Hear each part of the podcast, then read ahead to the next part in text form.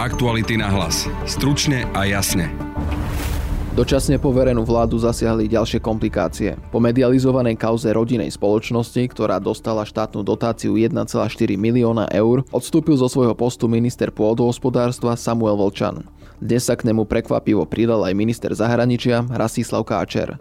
O budúcnosti tejto vlády má rozhodnúť už budúci týždeň prezidentka Zuzana Čaputová. V podcaste budete počuť reakcie Eduarda Hegera, Igora Matoviča, ale aj ďalších politikov. A celú situáciu v závere okomentuje politológ Jozef Lenč. Edo pokazil si si to sám svojim nekonaním, tým, že si nechával problém vyhnívať. Mne je to veľmi ľúto.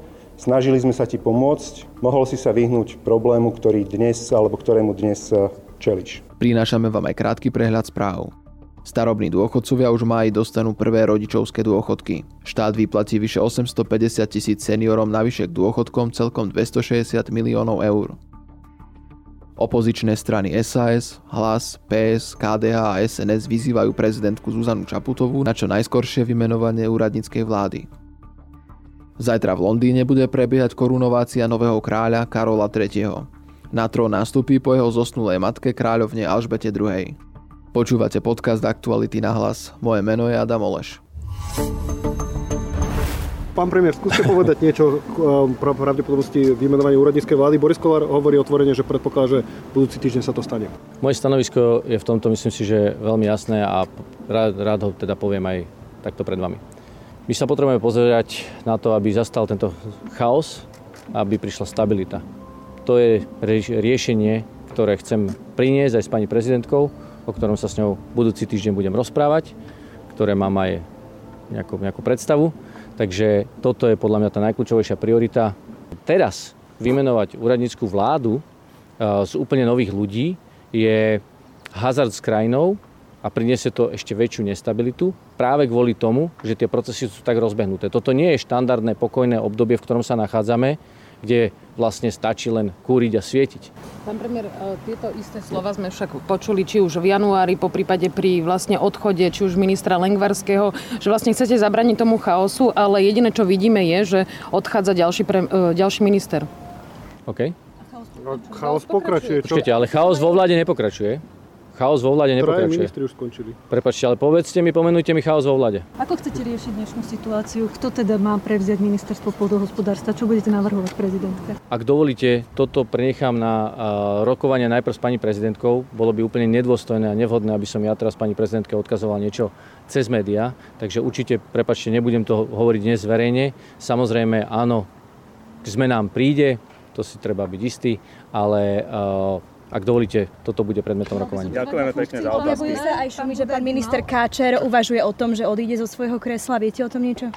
Tak ako som povedal, o tých zmenách budem hovoriť s pani prezidentkou. Áno, k zmenám príde, ale prosím, počkajte Je si na teda rokovanie s pani prezidentkou.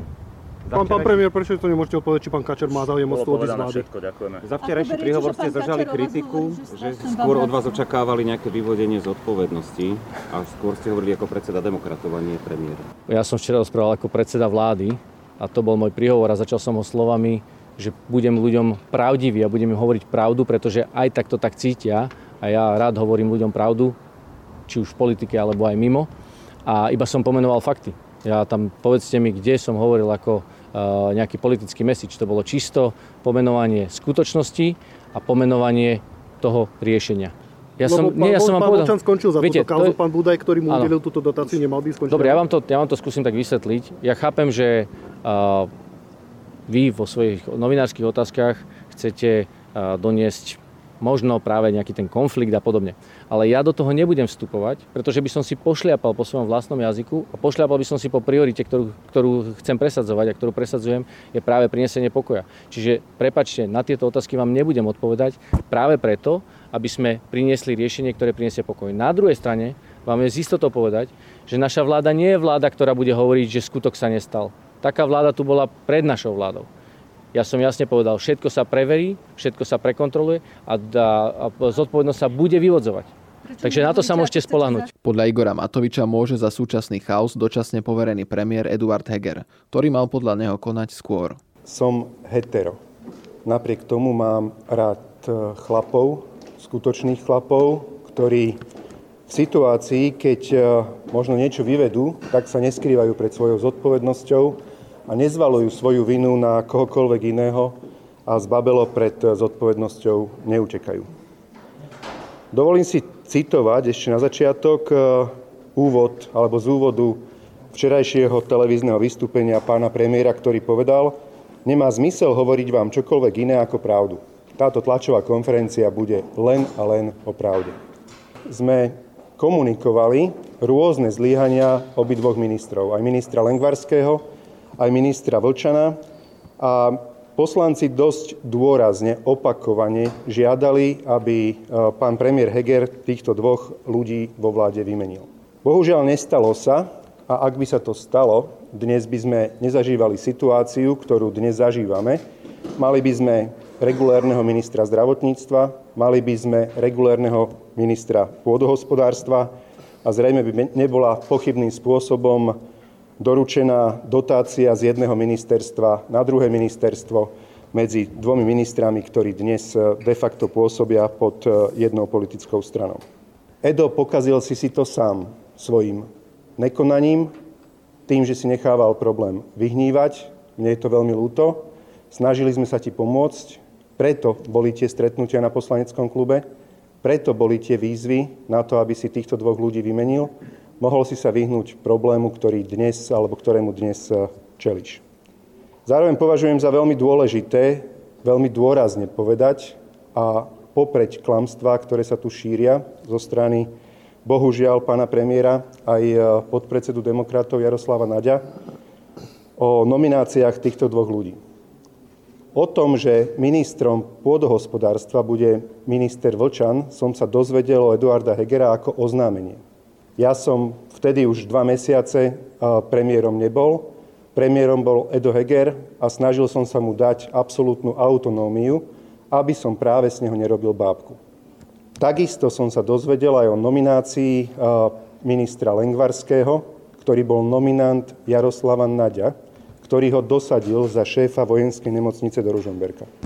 Hovoriť dnes, potom ako sa prevalí na verejnosť e, to, čo sa prevalilo, a zvalovať e, nomináciu týchto dvoch ľudí, alebo tá nomináciu pána Vlčana na nás je naozaj veľmi zbabelé a veľmi nás to ľudský mrzí, lebo sme naozaj veľa toho spoločne preskákali.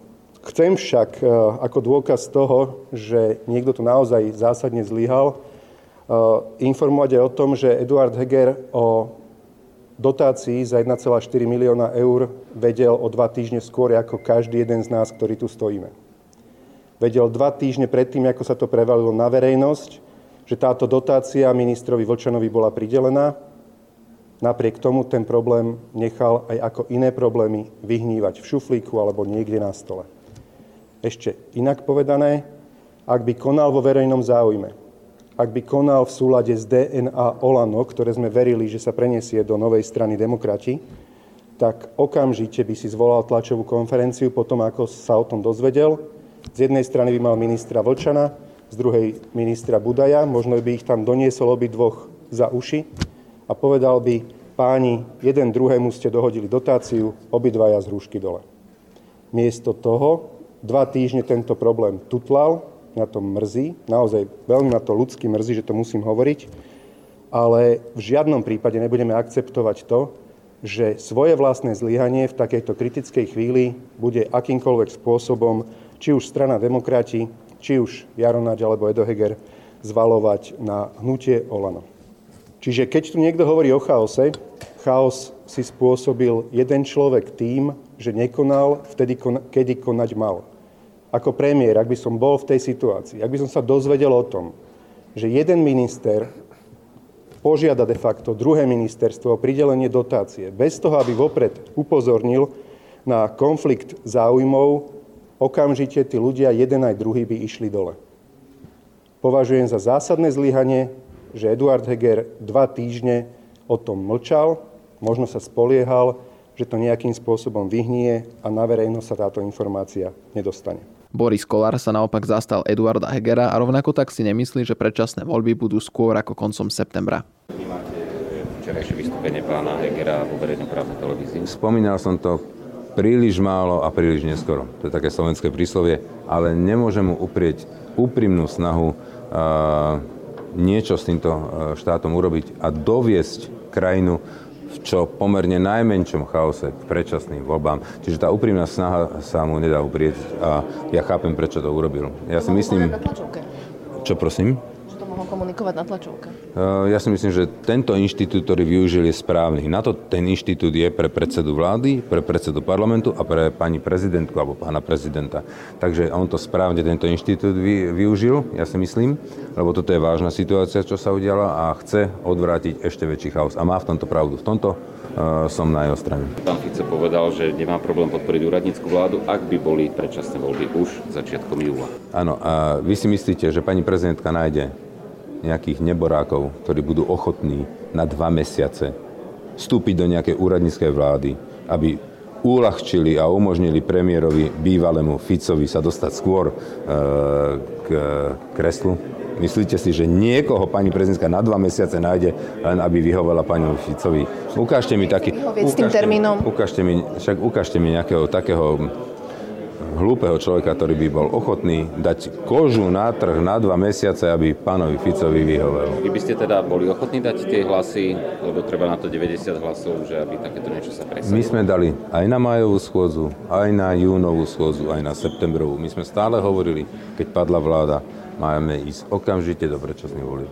Takže ste ochotní to podporiť? My áno. Ešte by ste boli ochotní meniť aj jednorazovú lehoty k realizácii volieb? Viete, Áno, súvisí to s tým, je to ale nezmysel. Veď si uvedomte, že tie voľby treba pripraviť. Technická lehota je tam 110 dní nie preto, že potrebujeme 110 dní piť kávu, ale 110 dní potrebuje ministerstvo e, vnútra, aby pripravilo tie voľby. Treba vytlačiť hárky, treba ich rozdistribuovať do, celý, do celoslovenska, treba vyškoliť pozorovateľov, treba vyškoliť komisie, treba vyškoliť strašne veľa ľudí. To, to sa nedá urobiť za jeden deň. To, je, to, sú, koľko sú, to sú tisíce okrskových komisí. Tí ľudia musia vedieť, ako majú fungovať. Tam prebiehajú školenia. Istý, tý, štát musí tých ľudí nájsť, musí im dať tie školenia, musí vytlačiť hárky. To, to všetko trvá, to sa nedá urobiť za mesiac. To proste sa nedá urobiť za mesiac. Dobre, tak dáte ruku do ohňa za to, že sa už nebude ten termín voli meniť? Ja si myslím, že, že to sú len také akože snahy, politické výkriky, ale osobne si myslím, že už e, s termínom 30. september asi nikto nepohne.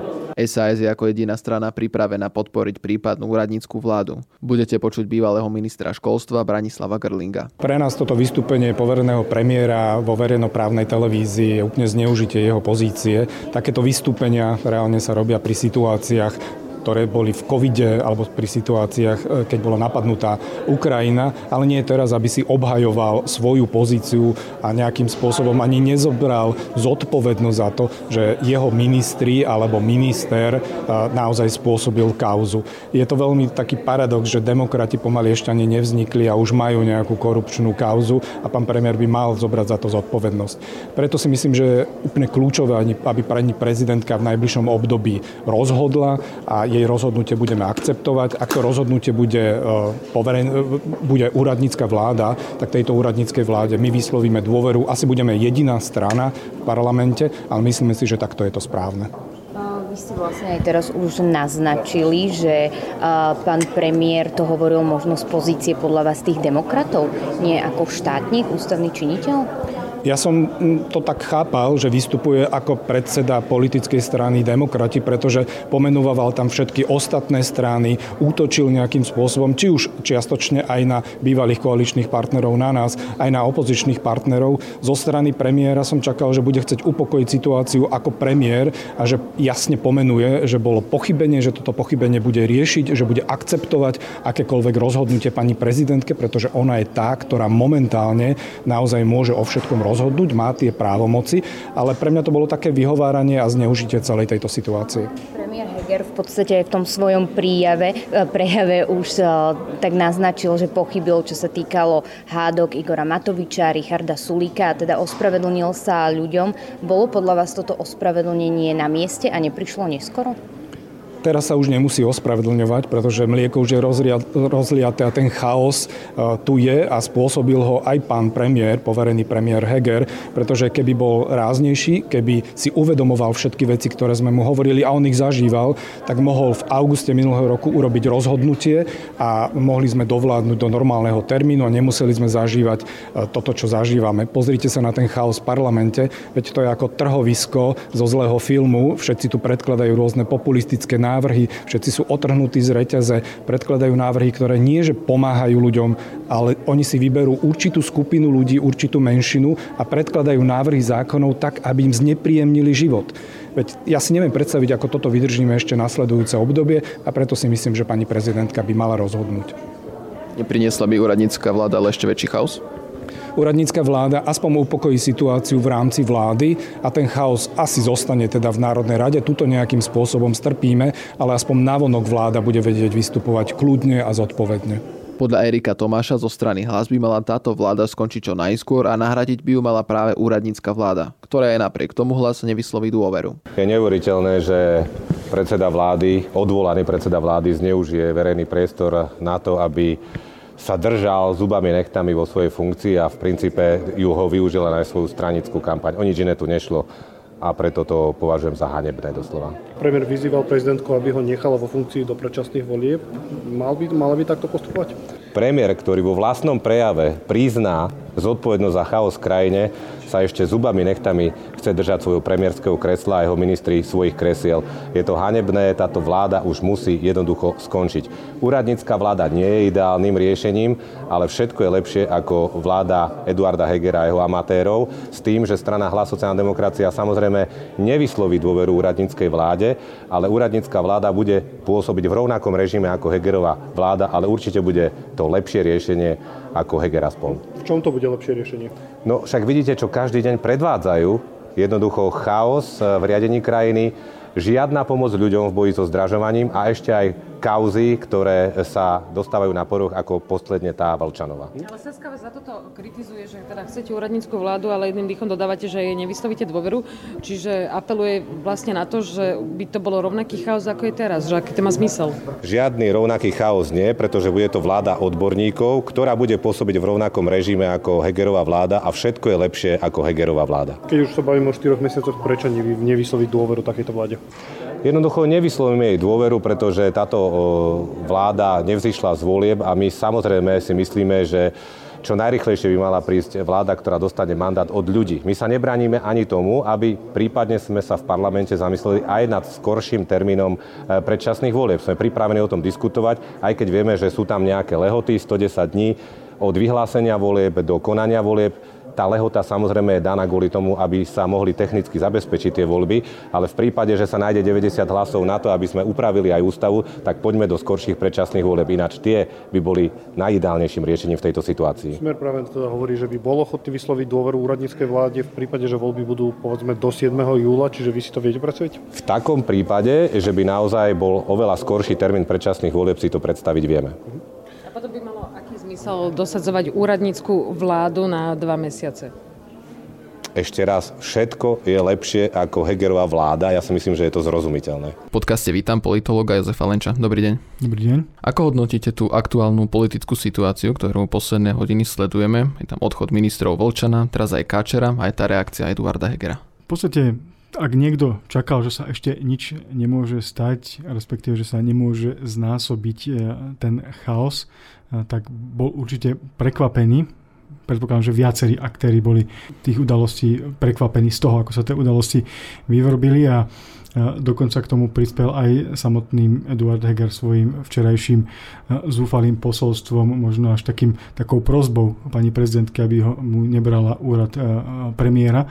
Takže z tohto hľadiska sú to veci veľmi e, neočakávané ale do istej miery v podstate len rámcujúce celé to obdobie, e, ktoré sme zažívali od volieb 2020. Bolo v tom prejave už cítiť, ako keby čakal, že pani prezidentka príde s tou úradníckou vládou? a pripravoval sa na to? Do istej miery sa to očakávať pochopiteľne dalo, pretože ak sa vláda rúca takýmto spôsobom, ak je prezidentka republiky postavená pred situáciu, kde v podstate vláda ktorú ona drží pri moci, ktorej dala ona poverenie, sa postupne rozpadá a súčasne ten rozpad, a teraz hovoríme ešte o, o, o chvíle, keď podal alebo navrhol svoje odstúpenie minister Vočan, je to spájané ešte aj minimálne s veľmi pochybným udelovaním dotácií. Takže z tohto hľadiska sa dalo predpokladať, že, že pani prezidentka sa uchýli k tomu, že už je ten čas na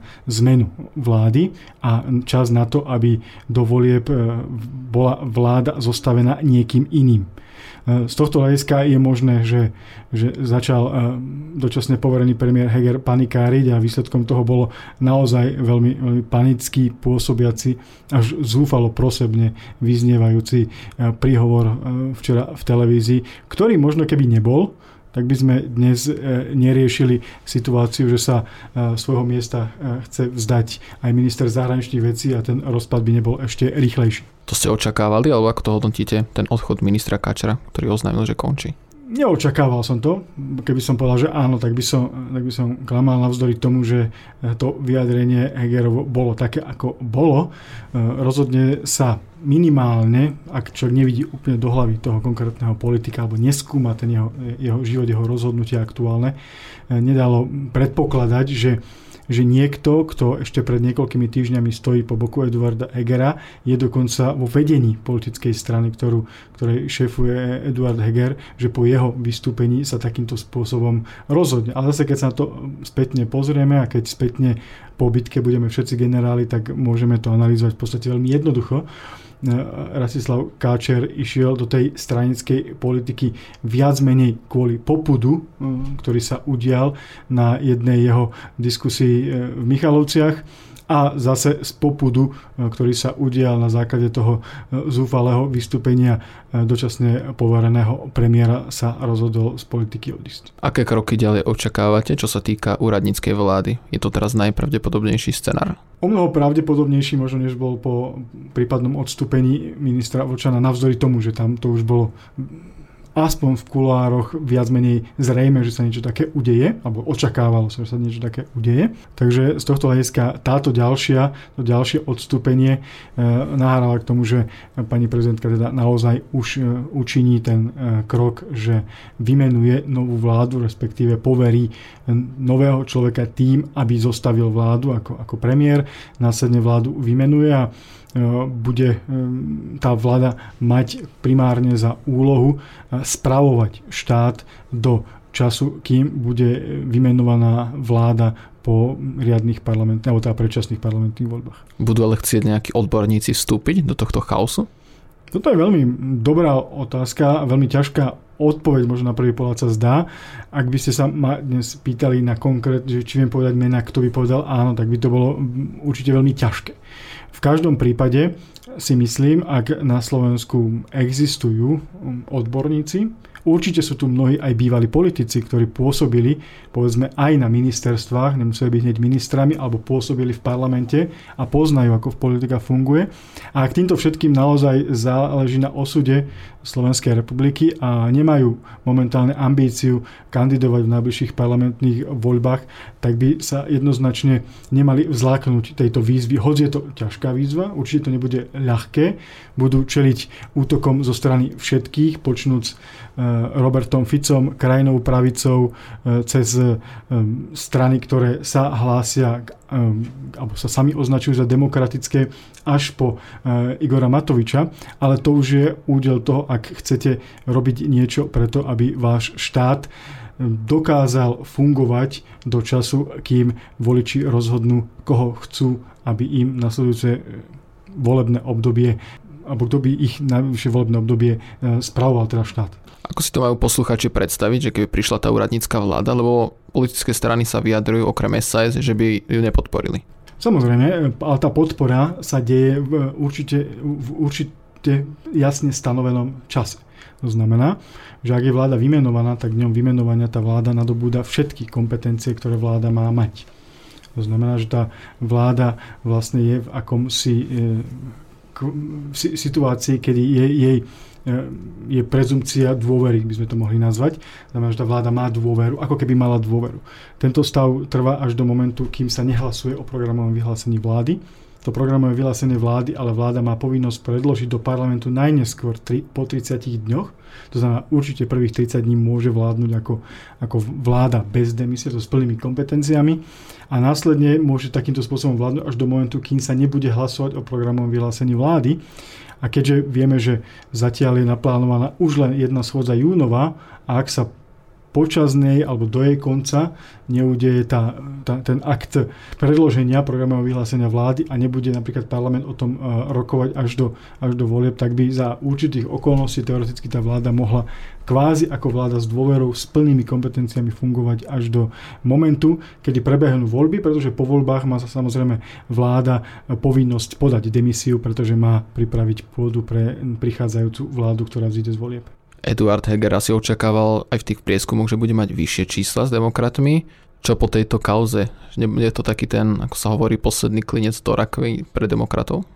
Ak aj možno niekto e, očakával, vrátane mňa, že by sa mohli demokrati za určitých okolností dostať do Národnej rady, pretože tá strata nebola až taká veľká na 5% hranicu, tak e, rozhodne v prípade, e, že o poverenie príde, rozhodne po tom zúfalom vystúpení v televízii a potom, ak sa mu bude rozpadať samotná jeho politická strana, tak tá pravdepodobnosť, že by sa mohol dostať tento projekt do Národnej rady Slovenskej republiky je e, násobne nižšia.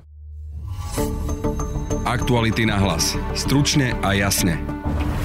To je z dnešného podcastu všetko. Tento víkend vám ale prinesieme novú podcastovú sériu.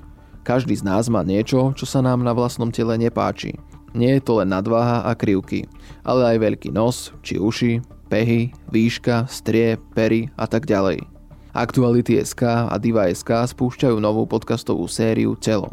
O problémoch aj pseudoproblémoch s vlastným telom. Podcast bude vychádzať každú druhú nedeľu na weboch Aktuality SK, Diva SK a Najmama SK. Celú epizódu si budete môcť vypočuť po prihlásení do služby Aktuality navyše už túto nedeľu. Na dnešnom podcaste spolupracoval Adam Obšitník. Pekný víkend vám praje Adam Oleš. Aktuality na hlas. Stručne a jasne.